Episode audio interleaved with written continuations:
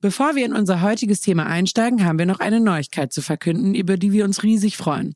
Im Spätsommer starten wir mit unserem ersten Online-Coaching-Kurs. Der Titel Inner Voice, Inner Choice. Worum geht's dabei? Natürlich um die großen Fragen der Persönlichkeitsentwicklung. Wer bin ich, wenn ich wirklich ich selbst bin? Wie sieht mein Leben aus, wenn es mir wirklich entspricht? Wie werde ich glücklich und wo fange ich an? Wenn ihr euch diese Fragen selbst schon gestellt habt und jetzt mit professioneller Begleitung tiefer eintauchen wollt, ist unser neues Online-Coaching-Angebot genau das Richtige. In dem Kurs werdet ihr über sechs Wochen in einer Mischung aus angeleiteten Selbstlerneinheiten, inspirierenden Live-Sessions und Austausch in der Gruppe eure Persönlichkeit erkunden. Das Ziel ist es, mehr über sich selbst zu erfahren. Wir wollen gemeinsam herausfinden, wie man sich von alten Mustern und Erwartungen befreien und an den richtigen Stellschrauben drehen kann, um sein Leben noch zufriedener und erfüllter zu gestalten. Den Link mit allen Infos dazu findet ihr in den Shownotes dieser Episode oder direkt auf unserer Website unter www.strussundklausen.de slash online-coaching-kurs.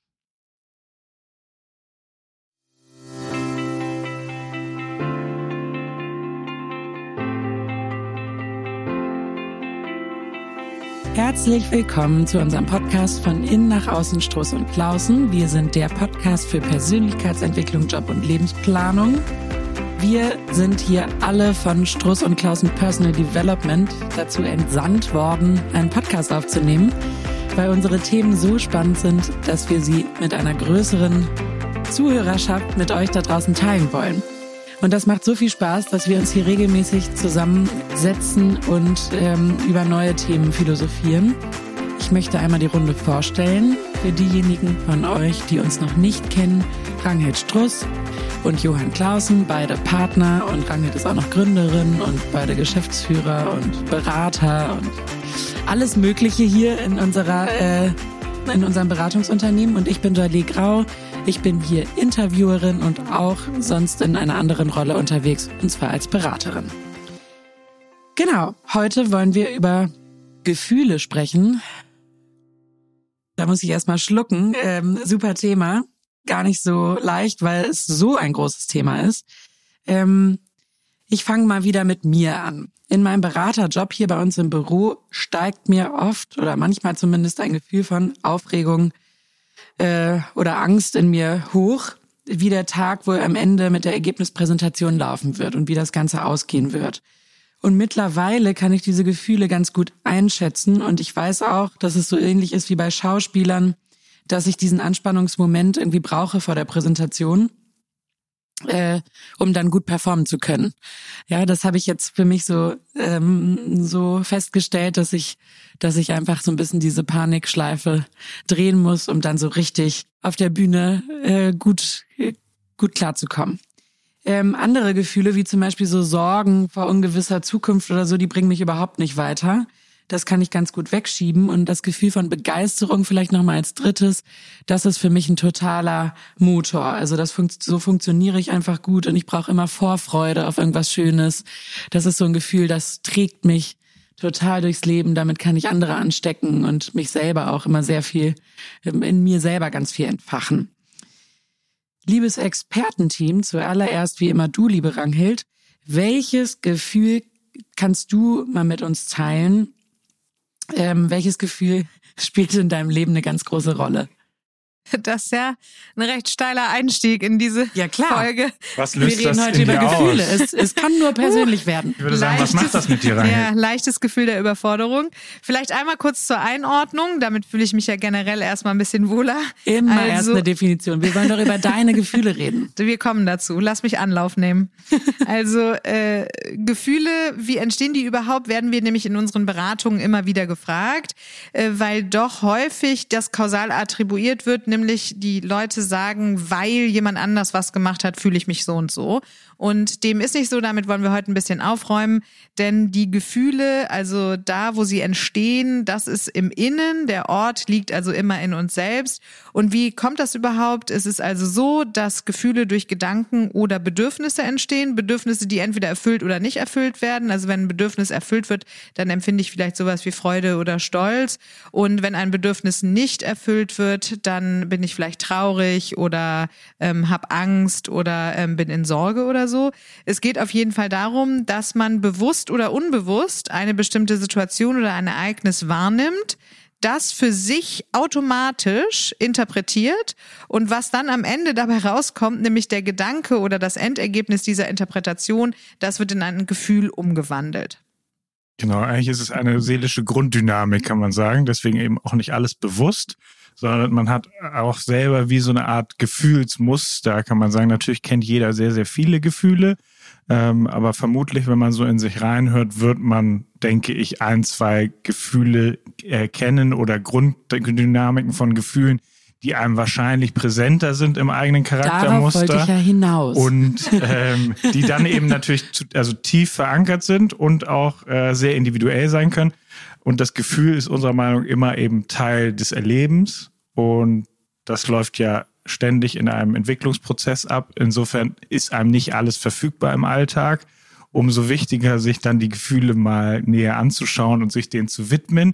Und manchmal braucht man dann auch geradezu eben Zeit, vielleicht da auch mal richtig reinzusteigen, weil jedes Extrem der natürlich Negierung eines Gefühls oder der vielleicht auch Überdramatisierung eines Gefühls wäre ja auch wieder ein Hinweis, dass da auch ein wenig was vonstatten geht, dass man ähm, damit vielleicht auch eine kleine Abwehrmechanismus-Schleife dreht. Aber jetzt kommen wir nochmal zu den. Also, wenn ein Gefühl durch einen Gedanke ausgelöst wird, dann wäre das bei Wut zum Beispiel so, dass äh, vielleicht irgendjemand sagt ähm, oder innerlich sich denkt, das darf man nicht, das ist nicht fair, das ist nicht richtig, das macht man nicht. Und dann ist das meistens ein Hinweis darauf, dass eine Grenze überschritten wurde oder eine Grenze nicht eingehalten wurde, beziehungsweise ein Bedürfnis nicht befriedigt wurde. Das ist jetzt sehr kryptisch. Genau, deshalb. Ich Deswegen bist du hier, Jalé.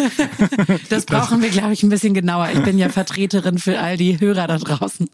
Also du hattest mich ja nach meinen Gefühlen gefragt und ein Go-To-Gefühl in meinem Leben war und äh, ist sicherlich auch immer noch ein Thema, häufiger mal das Gefühl von Wut.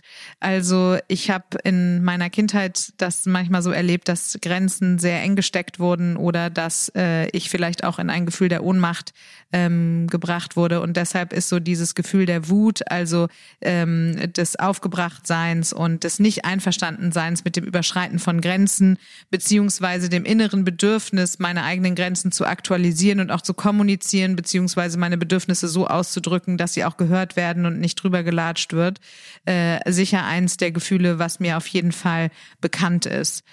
Und ähm, das hat natürlich auch, wenn man sich so wie ich früh selbstständig macht, manchmal ja auch eine gute Triebfeder in sich. Denn Wut im Sinne der aggressiven Energie ist natürlich auch eine Handlungsenergie. Also wenn einen das dann nicht zu impulsiven Taten führt, sondern wenn man diese Kraft der Wut, des nicht einverstanden sein mit gesetzten Grenzen bündelt und dann strategisch und klug vorgeht, dann kann das ja sicher auch dazu führen, ähm, dass man den eigenen Handlungsspielraum erweitert oder dass man auch mutig ist, bestimmte Dinge in Frage zu stellen, äh, die andere einem versuchen zu oktroyieren. Genau, und daran sieht man ja ganz schön äh, an dieser dichten Beschreibung, dass äh, Fühlen eben ein elementares psychisches, also eine elementare psychische Grundfunktion hat, nach C.G. Jung ja auch, und dass äh, das dann eben quasi ja auch so ist, dass wir eben uns eigentlich immer in so einer Dynamik befinden, dass wir logischerweise was fühlen, weil wenn wir nichts mehr erleben oder nichts fühlen, dann sind wir vermutlich nicht mehr auf dieser Erde. Und äh, wenn du das so beschreibst, Rangel, dann ist das ja eben eine richtige Energiequelle gewesen und ein richtiger ähm, Antrieb und kann natürlich sicher auch mal ähm, andere irritieren, ähm, aber hat eben eine, in dem Fall ist dann eben Wut. Wir konnotieren es ja häufig mit, oh, der ist wütend oder sauer oder aggressiv, aber wir würden erstmal sagen, da zirkuliert ziemlich viel Energie. Und jetzt ist eben die Frage, wie wird die dann eigentlich ausgelebt? Johann, jetzt bist du dran. Wir haben ja alle schon, ich habe schon drei Gefühle hier preisgegeben. Ja. Die Begeisterung, die Sorge, die ich eher unterdrücke, die ich nicht so mag, und ähm, die Aufregung. Welches Gefühl hast du denn so ganz präsent bei dir oder welches Gefühl fällt dir zuerst ein? Da soll ja jeder zu Hause mal drüber nachdenken. Eben, also ich würde normalerweise in meiner Natur auch sagen, da müsste ich erstmal zu Hause drüber nachdenken. Äh, das Gefühl der Wut kenne ich total auch. Ähm, es zeigt sich, denke ich, bei mir meistens anders ähm, als bei unserer Sitznachbarin hier. Ähm, Genau, aber das erlebe ich jetzt immer mehr als gute Energieanker und nicht als des, nur als destruktiv, weil natürlich, wenn man das in sich reinfrisst oder so, dann kann daraus natürlich auch anderes entstehen, eben irgendwie, weiß nicht, Rückzug, Trauer oder ähnliches, nicht? Ähm, genau, insofern natürlich kennt man ja auch alle Gefühle oder mehr oder minder, wenn man sie zulässt. Einige lässt man ja nur nicht zu ganz bewusst, weil die vielleicht dann auch als Schutz dienen und das ist ja auch ganz gut, sonst würden wir den ganzen Tag irgendwie vielleicht nur wie so ein Gefühlsbarometer dahin siechen. Ähm, und das, denke ich, ist ja auch wichtig. Also es ist ja erstmal eine subjektive Bewusstseinsqualität und da würden wir sagen, um bisschen von mir auch wegzukommen, dass das, es gibt kein falsches Erleben und äh, äh, die Gefühle haben ja ihre Bewandtnis und wir wollen ja heute mal darüber sprechen, was wir eigentlich daraus dann auch ablesen können oder wie man sich da eigentlich einen guten Umgang mit findet. Genau, was wollen uns denn Gefühle eigentlich sagen? Genau, ich wollte noch ergänzen, dass dass wir was fühlen, wie Johann gerade sagte, das ist uns allen klar. Das ist ja auch den ganzen Tag so. Aber was genau das ist, ist dann eben die Herausforderung rauszufinden. Weil äh, wenn man die Gefühle nicht abwertet und auch nicht in gute und schlechte unterteilt, das finden wir nämlich überhaupt nicht hilfreich, weil jedes Gefühl seine Berechtigung hat, sondern vielleicht eher darüber nachdenken, wie angenehm oder unangenehm Gefühle sind dann haben die eine ähm, Wahnsinnsfunktion, nämlich ein Wegweiser zu sein, ein quasi Call to Action. Wenn es jetzt um unangenehme Gefühle geht, dann zeigen die einem ja sehr klar, wo irgendwas nicht stimmt oder was geändert werden müsste oder wo Bedürfnisse nicht erfüllt sind, wo vielleicht nicht genug Sicherheit generiert wurde, wo das Vertrauen in die eigene Person noch nicht groß genug ist, wo man im interaktionalen ähm, Verhältnis mit anderen Menschen eine Unzufriedenheit verspürt und dem mal so ein bisschen mehr auf die Spur zu gehen sehen, ist sicher ähm, ein, ein wichtiger Hinweis, um persönlich wachsen zu können. Wir können das ja mal an einem Beispiel machen. Ich glaube, das funktioniert immer am besten. Ich glaube, das Gefühl von Angst werden viele da draußen kennen, gehe ich mal von aus. Was, was würden wir jetzt raten? Also wenn wir jetzt hier jemanden sitzen hätten, der sagen würde, boah, ich habe irgendwie total viel Angst, ständig und immer. Genau. Also erstmal kann man das ja grundlegend einordnen, dass Angst ist was total Sinnvolles. Also das äh, wurde sich äh, von wem auch immer gut äh, ausgedacht, weil das ja im Grunde einen in Alarmbereitschaft versetzt. Und früher ja dieses klassische Thema war, äh, ich habe Angst und äh, flüchte oder gehe eben einer Gefahrensituation oder einer potenziellen Gefahrensituation aus dem Weg. Insofern ist es natürlich ein total wichtiges Zeichen, dann da genauer hinzugucken und zu schauen, wovor will mich das möglicherweise schützen, wovor alarmiert mich das, wo möglicherweise ähm, darf ich auch lernen, dass es vielleicht mir ein Zeichen ist, hey, da darfst du ein bisschen mutiger sein. Äh, vielleicht ist es auch manchmal so, dass man aus der Komfortzone damit auch darüber hinausgehen kann, also dass Angst auch sagen kann, hey, das habe ich noch nie ausprobiert, deswegen habe ich so ein bisschen Sorge, ob ich es überhaupt schaffe. Ähm, das heißt, man würde dann eben genau hinschauen, welche Form der Angst zeigt sich hier eigentlich. Und da gibt es natürlich auf dem Kontinuum ganz unterschiedliche Arten, weil es gibt natürlich auch richtige Angststörungen, über die sprechen wir logischerweise heute in dem Fall nicht, sondern eher um die Ängste, die man so alltäglich hat, die man dann versucht auch zu bewältigen. Und wenn wir davon ausgehen, dass Gefühle immer durch bestimmte Gedanken entstehen, dann ist das bei der Angst insofern total spannend, weil der Kopf in Gedanken in die Zukunft wandert. Also mit der Angst ist ein äh, Gedankenkonstrukt, was die Zukunft immer vorausnimmt. Das heißt, die Gedanken, die damit verknüpft sind, ist sowas wie, hey, ähm, das wird vielleicht furchtbar werden oder da gibt es zu viele Risiken, das ist, geht sicher schief oder ich werde das nicht schaffen in Zukunft.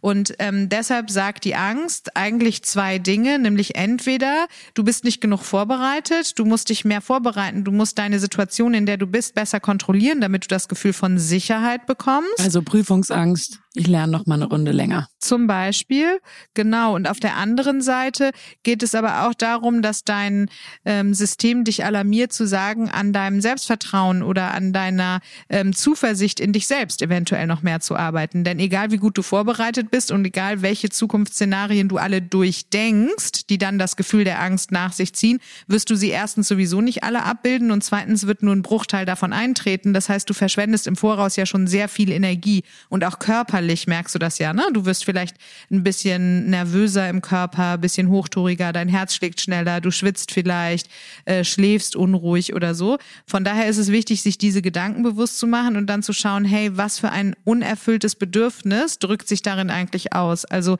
ähm, habe ich nicht genug Sicherheit, weil ich nicht genug Kontrolle über die Situation habe oder ähm, weil ich vielleicht nicht genug in mich selber vertraue. Und das ist ja nicht nur bei Prüfungen so, sondern bei allen möglichen Schwellensituationen im im Leben. Also immer dann, wenn wir vielleicht in einer Krisensituation sind oder wenn sich eine Veränderung im Leben ergibt und man das Alte loslassen möchte, aber das Neue noch nicht kennt, dann kommen vielleicht diese zweifelnden Gedanken ob der Zukunft. Und dann ist doch die Angst ein sehr, sehr schönes Warnsignal oder ein Hinweis, ein Botschafter äh, dafür, sich noch ein bisschen mehr um sich selbst zu kümmern, damit man eben nicht gelähmt wird, weil das ist ja die Gefahr von Angst, dass sie äh, lähmen kann.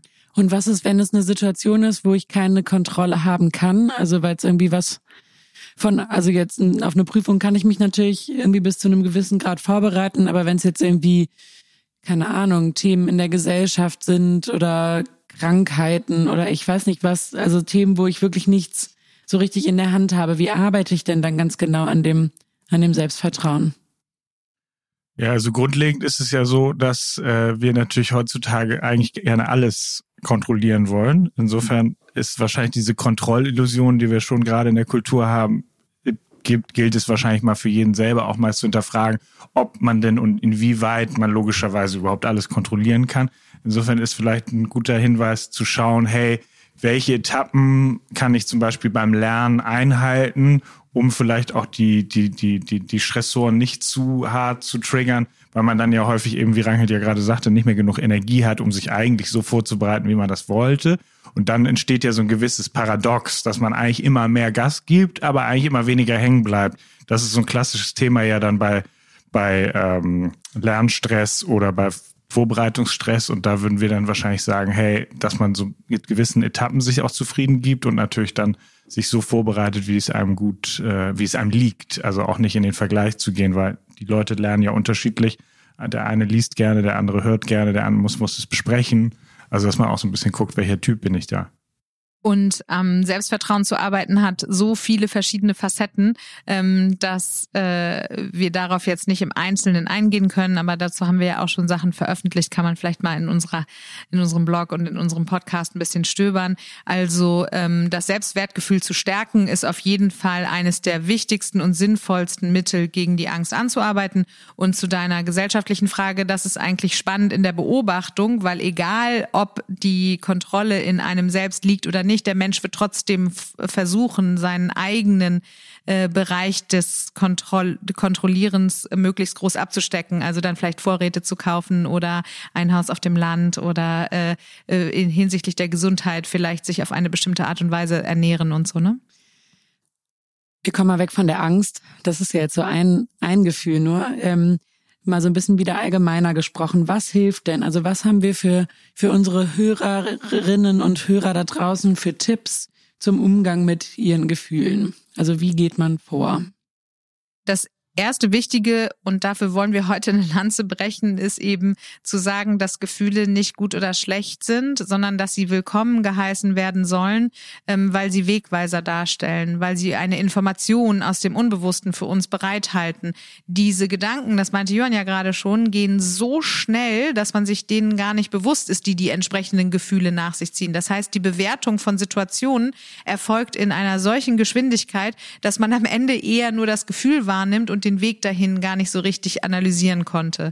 Und deshalb raten wir nach dem Punkt der Akzeptanz, sich wirklich mal bewusst zu machen, was genau ist denn eigentlich mein Gefühl. Wir stellen in unseren Beratungen immer wieder fest, dass neben den fünf Grundgefühlen, die es gibt, also da würde man jetzt Angst beziehungsweise Furcht eben nennen, haben wir ja gerade schon gesagt, dann Ärger, Trauer und Freude, ähm, Scham zählen manche noch dazu, gibt es eigentlich äh, in Kombination dieser Ausprägungen wahnsinnig viele facettenreiche Möglichkeiten, Gefühle zu beschreiben. Und das ist den meisten Menschen äh, erstmal äh, fällt es denen schwer, weil man daran gar nicht so gewöhnt ist, darüber zu sprechen oder das in Worte zu fassen.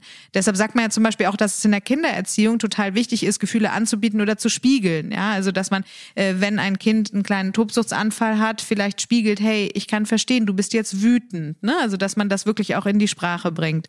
Also Akzeptanz als erstes und dann eben bewusst machen, was es eigentlich ist, dass man fühlt. Dafür gibt es verschiedene Möglichkeiten. Als allererstes kann man mal auf den Körper hören. Also häufig gibt es eben im Körper schon Signale. Ne?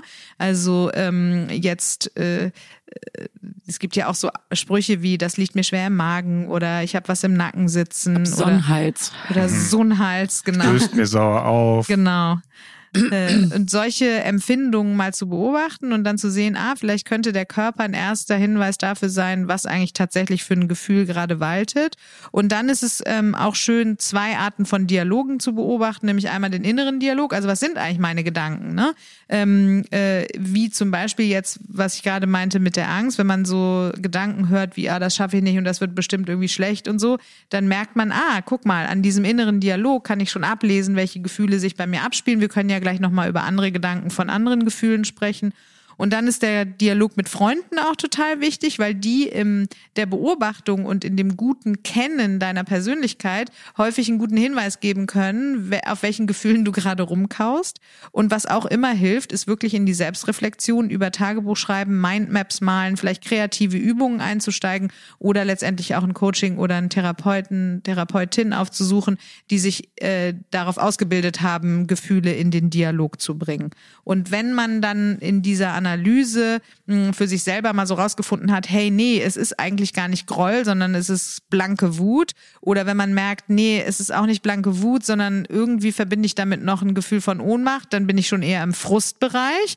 Äh, dann kann man ja sagen, hey, und was für eine Message hat denn dieses Gefühl? Und dann kann man daran arbeiten, sich dieses Bedürfnis entweder zu erfüllen, die Grenze zu stecken, für Sicherheit zu sorgen. Also dann kann man adäquat reagieren, insofern, als dass man sich in seiner eigenen Entwicklung unterstützt. Und indem man es analysiert, geht man eben auch mal kurz raus aus dem Gefühl, ne? Total. Und wichtig ist ja auch, dass nur weil man den Gefühlen Namen gibt, weiß man meistens noch nicht genau die Bedeutung. Das heißt, wir würden vollkommen absehen von jeglicher Bewertung, die man sonst so hat, sondern das eben, wie Rangel sagt, mal richtig schön genau beschreiben für sich, wenn es möglich ist. Denn an sich steckt in jedem Gefühl, weil man kann es ja auch Emotionen, Affekt, gibt es viele Synonyme, die da ja immer so verwendet werden, ähm, steckt eine ganze Lebenswelt drin. Das muss man sich immer klar machen. Also meistens hat es sehr viel damit zu tun, wie eine seelische Grunddynamik von einem ist, wie ein Entwicklungsprozess gerade verläuft, in welcher Lebensphase man sich befindet. Und umso heftiger das Gefühl wird, da nennt man das dann ja auch einen gefühlsbetonten Komplex. Also das ist dann quasi eine richtige, dass man in einer bestimmten Situation wirklich verwundert ist über seine eigene Reaktion. Das kennt man ja auch. Dann ist es meistens nicht nur die Situation selbst, sondern es ist eigentlich wie eine szenische Evidenz. Also heißt, es ist eine Beweisfunktion im Hier und Jetzt, die mich darauf hinweist, ah, schau mal, da ist möglicherweise mehr drin in diesem kleinen Teil, was sich eben dann durch ein Gefühl äußert. Aber das natürlich rein kognitiv dann nur zu verarbeiten und da so in Aktion, Reaktion oder Kausalketten, davor würden wir auf jeden Fall abraten, weil das nicht dienlich ist. Der Hinweis ähm, ist da ja, dass es auf jeden Fall wichtig ist, Gefühle nicht einfach erdulden zu müssen, weil das, was Johann jetzt gerade gesagt hat, ist eben dieses nicht verarbeitete Gefühl aus der Vergangenheit, die Schmerzempfindung oder die Verletzung oder äh, die Ängste, die kommen dann eben umso deutlicher wieder hoch in einer Situation, in der sie eventuell jetzt rein rational betrachtet gar nicht angebracht wären, weil es eben die Stimme des Unbewussten, dein Seelisches ist, was ausdrückt, hey, hier haben wir noch ein bisschen Arbeit zu leisten. Da geht's da darum, äh, mehr Freiheit und Lebensfreude für sich selber zu generieren, weil unbearbeitete Gefühle eben immer in Dissonanzen im Inneren führen. Und das kann dann zu Krankheiten oder zu Streit oder zu psychischen Belastungen, physischen Einschränkungen führen. Und deshalb plädieren wir eben dafür, äh, diese Gefühle ähm, für sich selber zu entschlüsseln, um die Situationen, in denen man vielleicht mal überfordert war oder in der früheren Zeit nicht zurechtgekommen ist, für sich heute nochmal zu klären. Das ist ja auch immer so ein schönes Beispiel, ne? dass man so von der alten Wut spricht, die man selber aus seiner Kindheit irgendwo abgelegt hat in sich und dann an den eigenen Kindern irgendwie auslässt und plötzlich hört man dann so Stimmen, ich war wie ferngesteuert oder so und habe irgendwie rumgeschrien und wollte das gar nicht. Und dann sich die Wut anzugucken und vielleicht ist es eben was, was man irgendwo abgelegt hat und dann plötzlich rauskommt, ne, durch einen Trigger. Genau, häufig ist es ja so, dass wir das in unserer, in Anführungsstrichen, perfekten Welt ja nicht zulassen wollen. Und äh, wir würden sagen, dass es schon gut ist, sich das mal, also kein Mensch ist eben perfekt. Und dann, dass wir, Rangit ja so schön sagt, das Gefühl ist erstmal ein Hinweis. Und der macht eigentlich noch gar nichts, solange man es nicht anfängt zu bewerten. Also wenn man sich dann ja sofort wieder auch selber noch bestraft dafür, dass man jetzt mal einmal aus der Haut gefahren ist. Übrigens, Kinder sind sehr resilient, also natürlich wenn das ein normaler Spruch mal ist, werden die das sicher gut verkraften, solange man dann ja darüber sprechen kann oder eben sich auch darüber bewusst wird. Und das Gefühl ist dann eben der Hinweis zu schauen, ah, schau mal, äh, da irgendwie bin ich überrascht. Äh, was bedeutet das jetzt? Und in dem Fall könnte zum Beispiel ein Trigger sein, das haben wir mit Wut vorhin schon angefangen, dass du in ganz kleiner Form das Gefühl hast, hey, mein Bedürfnis wurde nicht gehört, mein Bedürfnis wird nicht wahrgenommen und über meine eigene Bedürfnislage beziehungsweise meine Grenzen äh, wird drüber gegangen. Also jemand erkennt nicht an, was ich möchte oder was ich nicht möchte. Und das kann dann in der jetzigen Situation gar nicht schlimm sein, ne? Aber es erinnert dich eben und lässt sofort das alte Gefühl hochsteigen von ähm, in früherer Zeit habe ich das als sehr viel verletzender erlebt, da war es eben eine sehr viel größere Grenzüberschreitung. Und wenn dich das jetzt heute noch so triggert, dann würde man direkt sagen, hey, mh, hm, die Arbeit daran, die eigenen Bedürfnisse auszudrücken und die eigenen Grenzen zu klären, ist eine ganz wichtige. Denn gerade bei Wut ist es häufig so, dass andere Leute die eigene Grenze gar nicht kennen, weil man sie nicht formuliert hat und sie dann quasi unbeabsichtigt überschreiten und es löst in einem aber ganz furchtbar äh, intensive Emotionen aus. Genau. Und könnte ja auch sein, dass sich eben da ein inneres Kind zu Wort meldet, ganz äh, trotzig oder auch eben, dass es selber noch ein bisschen Raum braucht. Und das ist ja dann manchmal herausfordernd, wenn der Tag so kurz ist und man nicht so viel Bereiche für sich hat, dann äh, wäre das vielleicht ein Ansatz, mal zu schauen, ah, wie Rangit gerade sagt, da ähm, werde ich ein Nukleus aufbauen, wo ich meine Grenzen respektiere und ähm, dann genau, dafür mehr Raum einstehe. Raum mal alleine habe zum Beispiel oder so, ne, um, um einfach ein bisschen mehr das Gefühl von Freiheit auch wieder zu bekommen. Ich würde gerne äh, einmal zu dem Gefühl von Frust kommen, weil das mit ähm, Wut manchmal ganz eng verbunden ist und auch verwechselt wird.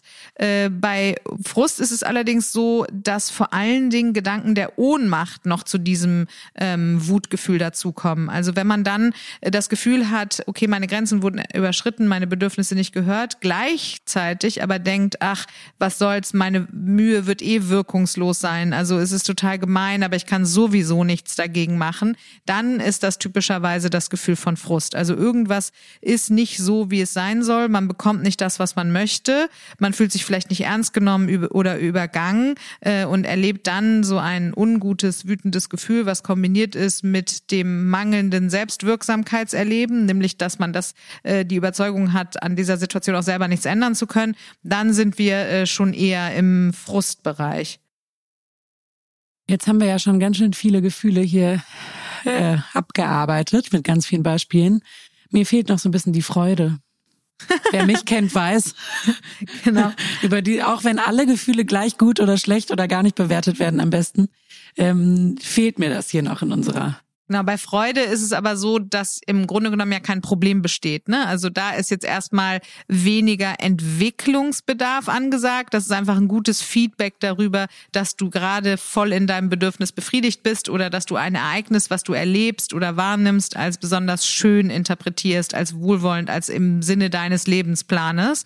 Und ähm, deshalb ist das zwar ein super wichtiges und ähm, wie wir natürlich auch finden, ein Gefühl, was ganz viel Raum einnehmen sollte. Wenn es aber darum geht, wirklich außerhalb der reinen Selbsterkenntnis darüber, dass man sich gerade in einer Situation befindet, die zu einem passt, darum gehen sollte, dass Gefühle Wegweiser sind, dann sind Gefühle wie äh, Angst oder Enttäuschung, Frust, Scham, Schuld, Überforderung oder Wut natürlich ein bisschen interessantere Kandidaten, weil man äh, da ja noch mehr sozusagen im Problemfeld verhaftet ist. Und ähm, deshalb würde ich vielleicht gerne nochmal auf das Gefühl der Enttäuschung eingehen. Das kenne ich nämlich selber auch ganz genau, gut. Also hier stellt sich nämlich erst Jetzt Freude ein, wenn wir sozusagen auch nochmal die anderen Gefühle durchgehen. Es gibt übrigens wahnsinnig viele Gefühle. Einige haben wahrscheinlich noch nicht mal einen Namen bekommen da draußen als Definition. Wir machen sofort mit Enttäuschung weiter, ähm, weil sonst bin ich ganz enttäuscht. Aber Freude kannst du natürlich auch hinspüren und sagen, hey, worüber freue ich mich eigentlich und was macht mir Freude? Das glaube ich natürlich ein guter, äh, eine gute Funktion, das auch wirklich neben äh, die, die sorgenvolleren Gefühle zu stellen, um zu sagen, hey, hier ist ein positiver Ausblick, weil einige Menschen wissen, glaube ich, wirklich gar nicht so genau, was ihnen eigentlich selber Freude bringt oder macht oder wo komme ich mal ins Lachen oder wo äh, eben bin ich, habe ich so einen positiven Blick. Insofern kann man das natürlich äh, mal ja, gucken, und für mich ist es wirklich entsteht. so ein Motor. Also das, das, das ist so ein Energiespender. Ja, das ist Deshalb. für jeden so, weil das, was du mit Freude tust oder wann immer du Freude empfindest, erlebst du auch kleine Momente, in denen du deine eigene Identitätsbeschreibung und auch deinen Selbstwert nicht in Frage stellst. Von daher sind das natürlich wahnsinnig wichtige Momente, um auch in die innere Stärkung zu kommen. Genau, und wenn man jetzt sagt, hey, ich möchte mich heute wahnsinnig freuen über XY und kann mich dann gar nicht freuen, dann könnte Enttäuschung eintreten. Denn dann hat man sich im Grunde täuschen lassen oder die Erwartungen waren zu hoch oder das Erwartungsmanagement war ein bisschen ähm, äh, vielleicht voreilig gegriffen, vielleicht auch ein Anspruch an jemanden, der das gar nicht ähm, so erfüllen kann, wie man sich das eben äh, vorgestellt hat. Und das ist ganz wichtig. Meistens enttäuschen, also ist man zwar über jemand anderen oder eine Gruppe oder irgendjemand enttäuscht, aber man hat sich natürlich auch insofern getäuscht, als dass man im Inneren suchen kann, äh, ob, ob überhaupt das Bild, was man sich gemacht hat, ähm, das zufriedenstellende oder gewinnbringende für einen selber war. Und die Gedanken, die damit verbunden sind, sind meistens sowas wie, ähm, das hätte ich mir aber anders gewünscht, das hätte man besser machen sollen, das ist nicht so gelaufen, wie ich das gemacht hätte. Also es ist immer ein Hinweis darauf, äh, mit welchen Vorstellungen und ähm, Erwartungen man eigentlich an die Welt tritt. Und warum das für uns so wichtig ist, ist, weil das gerade in unseren Beratungen häufig eine große Rolle spielt, dass Menschen im Jobkontext enttäuscht sind, weil sie ihren eigenen Maßstab an das Verhalten anderer anlegen, der sich dann vielleicht im Nachhinein als Täuschung entpuppt und dann entsteht eben dieses Gefühl des Niedergeschlagensein. Und hier ist es eben ein ganz besonders wichtiger Hinweis darauf, äh, dass wir unsere Erwartungen überdenken können oder auch mal in den Austausch über unsere Vorstellungen der Zukunft gehen können und ähm, in die Kommunikation einsteigen, so dass man vielleicht einen Realitätscheck machen kann und nicht ständig immer wieder das Gefühl haben muss, ähm, an die eigenen inneren Mauern zu laufen, weil man äh, nicht die Flexibilität hat, sich auf die eigentlichen Potenziale und Talente der anderen Menschen einzustellen.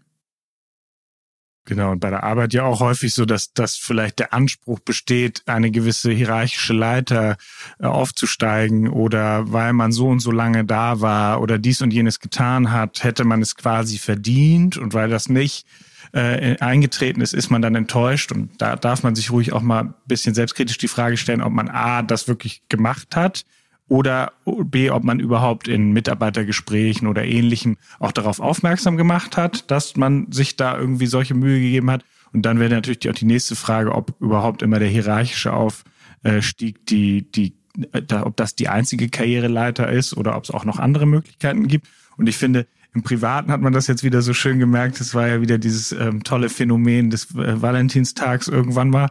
Und da äh, finde ich es immer wieder spannend, wie alle sagen, nee, nee, feiert kein Mensch. Ich brauche weder Blumen noch Kuchen noch irgendeine Aufmerksamkeit. Er würde mit jemandem mit mir essen gehen, wäre ich richtig sauer. Ja. Und dann ist aber ein Tag später ist, nee, kam gar nichts. Ich bin total enttäuscht. Ist gar nichts passiert. Keiner kam mit irgendwas nach Hause. Und dann denke ich immer so, ah, das ist ja spannend. Also das äh, würde man sagen, ist natürlich auch eine interessante Formulierung, dass man eigentlich sich was wünscht, was man aber kulturell jetzt nicht mehr cool finden darf, äh, oder und dann verdreht sich in was Negatives, ähm, ist auf jeden Fall eine Enttäuschung, aber spannend.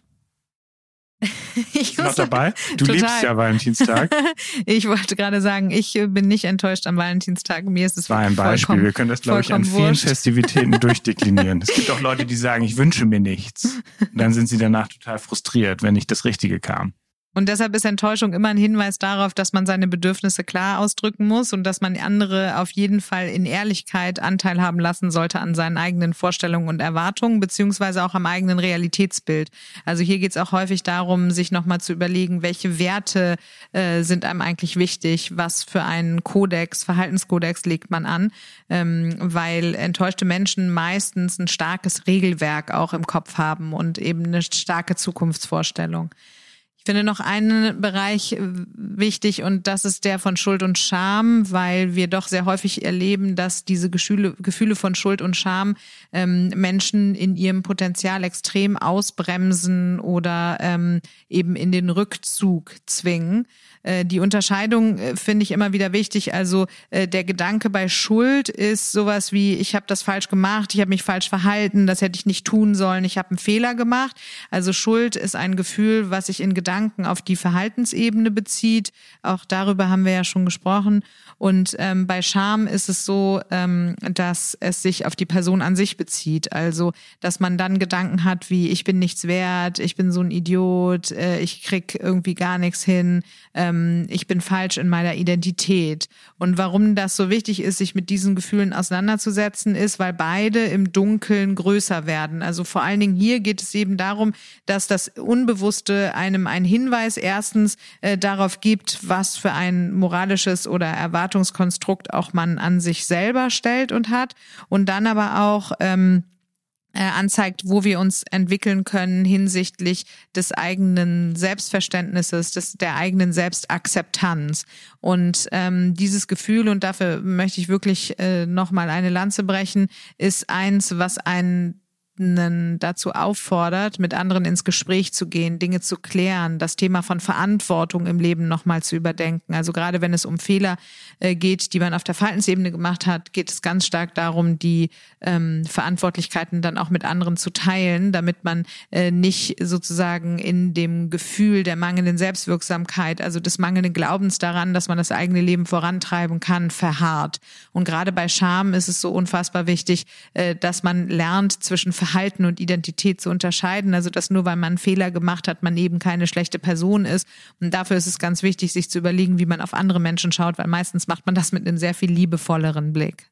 Genau, Schuld ist ja ein bisschen eben die Struktur, wie Rangit sagte, des schlechten Gewissens. So, das könnte man ja vielleicht auch rein faktisch klären. Und das ist eben das Wichtige, dass man dieses Nebulöse der Angst oder eben des, des dann in diesem Fall des Schuldgefühls auch anspricht und sagt, hey, vielleicht habe ich da irgendwas äh, noch nicht gekonnt oder noch nicht gemacht oder vielleicht war es auch gar nicht was Falsches in Anführungsstrichen, sondern man hat interpretiert und sich nicht genügend informiert.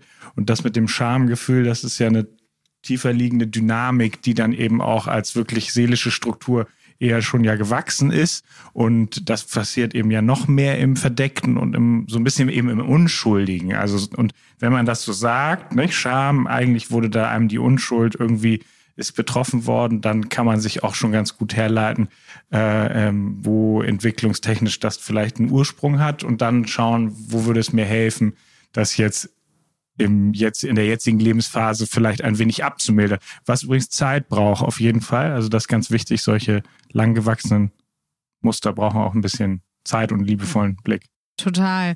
Wichtig ist nur, dass man sich durch diese als unangenehm empfundenen Gefühle nicht im Selbstausdruck hindern lässt. Und darum geht's eigentlich meistens, ähm, dass dieses unangenehm empfundene Gefühl, was ja eine hohe Intensität hat und leider manchmal auch viel länger im Nachhinein noch überdauert als Freude, äh, was evolutorisch äh, bedingt ist, ähm, dass man äh, sich klar macht, hey, all diese unangenehm empfundenen Gefühle sind eine Möglichkeit, mich in meiner Selbstwertaktualisierung, in meiner Grenzaktualisierung, in meiner eigenen Bedürfnisorientierung nochmal neu selbst auszudrücken, mich nochmal neu zu finden und auch die Lebensumstände dementsprechend zu gestalten, dass ich innerhalb meiner eigenen Bedürfnislage nicht so viele Verletzungen erlebe.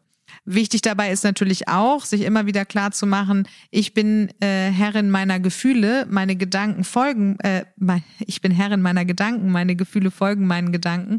Und ähm, deshalb ist es eben wichtig, diesen inneren Dialog, so wie Jörn auch meinte, gerade äh, fortwährend zu überprüfen und auch in den Austausch mit anderen zu bringen. Genau, manchmal dürfen Gefühle ja auch einfach sein. Wir sind ja alle Menschen und dann geht es einfach in den Flow und dann äh, äh, wird das sicher sich auch gut aufgehen.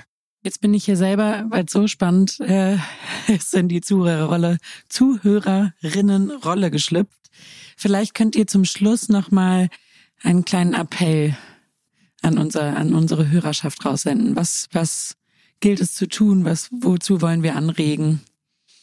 Wenn man intensive Gefühle erlebt, stellen wir in unseren Beratungen und natürlich auch in unserem eigenen Leben fest, äh, dass man darin manchmal länger verharrt und sich um dieses Gefühl dreht, als es einer Lösung eigentlich dienlich wäre. Und wir möchten dazu appellieren, dass die strukturierte Auseinandersetzung und wirklich einmal sich Zeit zu nehmen für eine Analyse so sinnvoll ist, weil es nicht nur die Lebensfreude und das eigene Maß an Freiheit erhöht, sondern weil es vor allen Dingen auch die Entwicklung insofern vorantreibt, als dass man mehr Souveränität erlangt, dass man auch nicht nur sich selber besser versteht, sondern über die Empathie, nämlich wenn ich mich mit Gefühlen auseinandersetze, geht es ja darum äh, zu verstehen, was Emotionen sind, über die Empathie natürlich auch Beziehungen zu anderen sehr viel besser und differenzierter gestalten kann. Also Also diese Auseinandersetzung mit den wegweisenden Informationen, die einem Gefühle geben wollen, macht einen empathischer, wird die Beziehungsqualität zu anderen äh, sicher steigern. Und es gibt viele Stimmen, die sagen, dass es im Grunde genommen die Beziehungsqualität ist, die unsere Lebensqualität bestimmt. Außerdem ist es auch für einen joblichen Kontext sehr sinnvoll, mehr in die Selbstverantwortung zu kommen. Also jemand, der mit seinen Gefühlen gut umgehen kann, der einen authentischen Umgang auch mit dem hat, was ihm selber schwerfällt, der hat ein viel größeres Maß an Eigenverantwortung, was sich natürlich im Job auch dadurch auswirkt, dass man weniger störanfällig ist und dass die Leistung auf jeden Fall äh, konstanter erbracht werden kann. Das heißt also, Heute Abend vor dem Schlafengehen fragen sich doch bitte alle einmal, was hat sich denn heute gut angefühlt, was hat sich gar nicht gut angefühlt.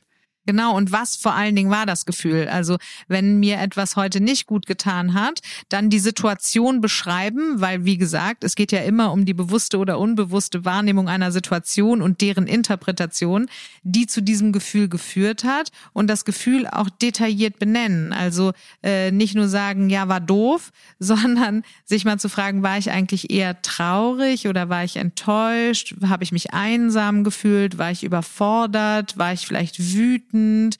Ähm, bin ich vielleicht total konsterniert? Also was genau war eigentlich das negative Gefühl, um dann über den Gedanken, der mit dieser Situation verbunden war, herauszufinden, was einem das eigene Gefühl vielleicht sagen möchte. Also entweder gehe ich vielleicht nochmal zu der Person hin, äh, mit der ich diese Situation erlebt habe und spreche die Dinge offen an, weil ich mich missverstanden gefühlt habe, oder ich lerne vielleicht auch meine Grenzen so zu setzen, dass es bestimmte Personen gibt, mit denen ich in Zukunft vielleicht gar nicht mehr so viel zu tun haben möchte.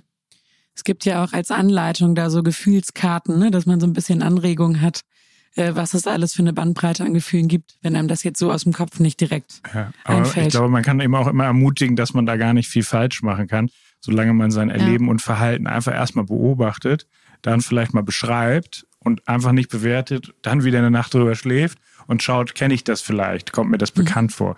Das Seelische ist ziemlich clever das wird einen schon darauf äh, aufmerksam machen, wo man vielleicht nochmal ansetzen darf.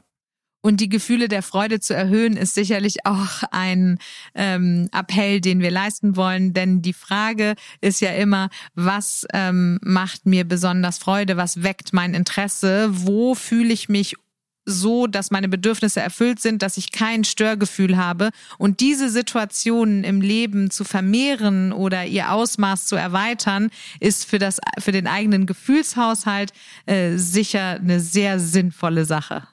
Jetzt bin ich ganz erleichtert, dass wir mit, mit dem Gefühl der Freude geendet sind.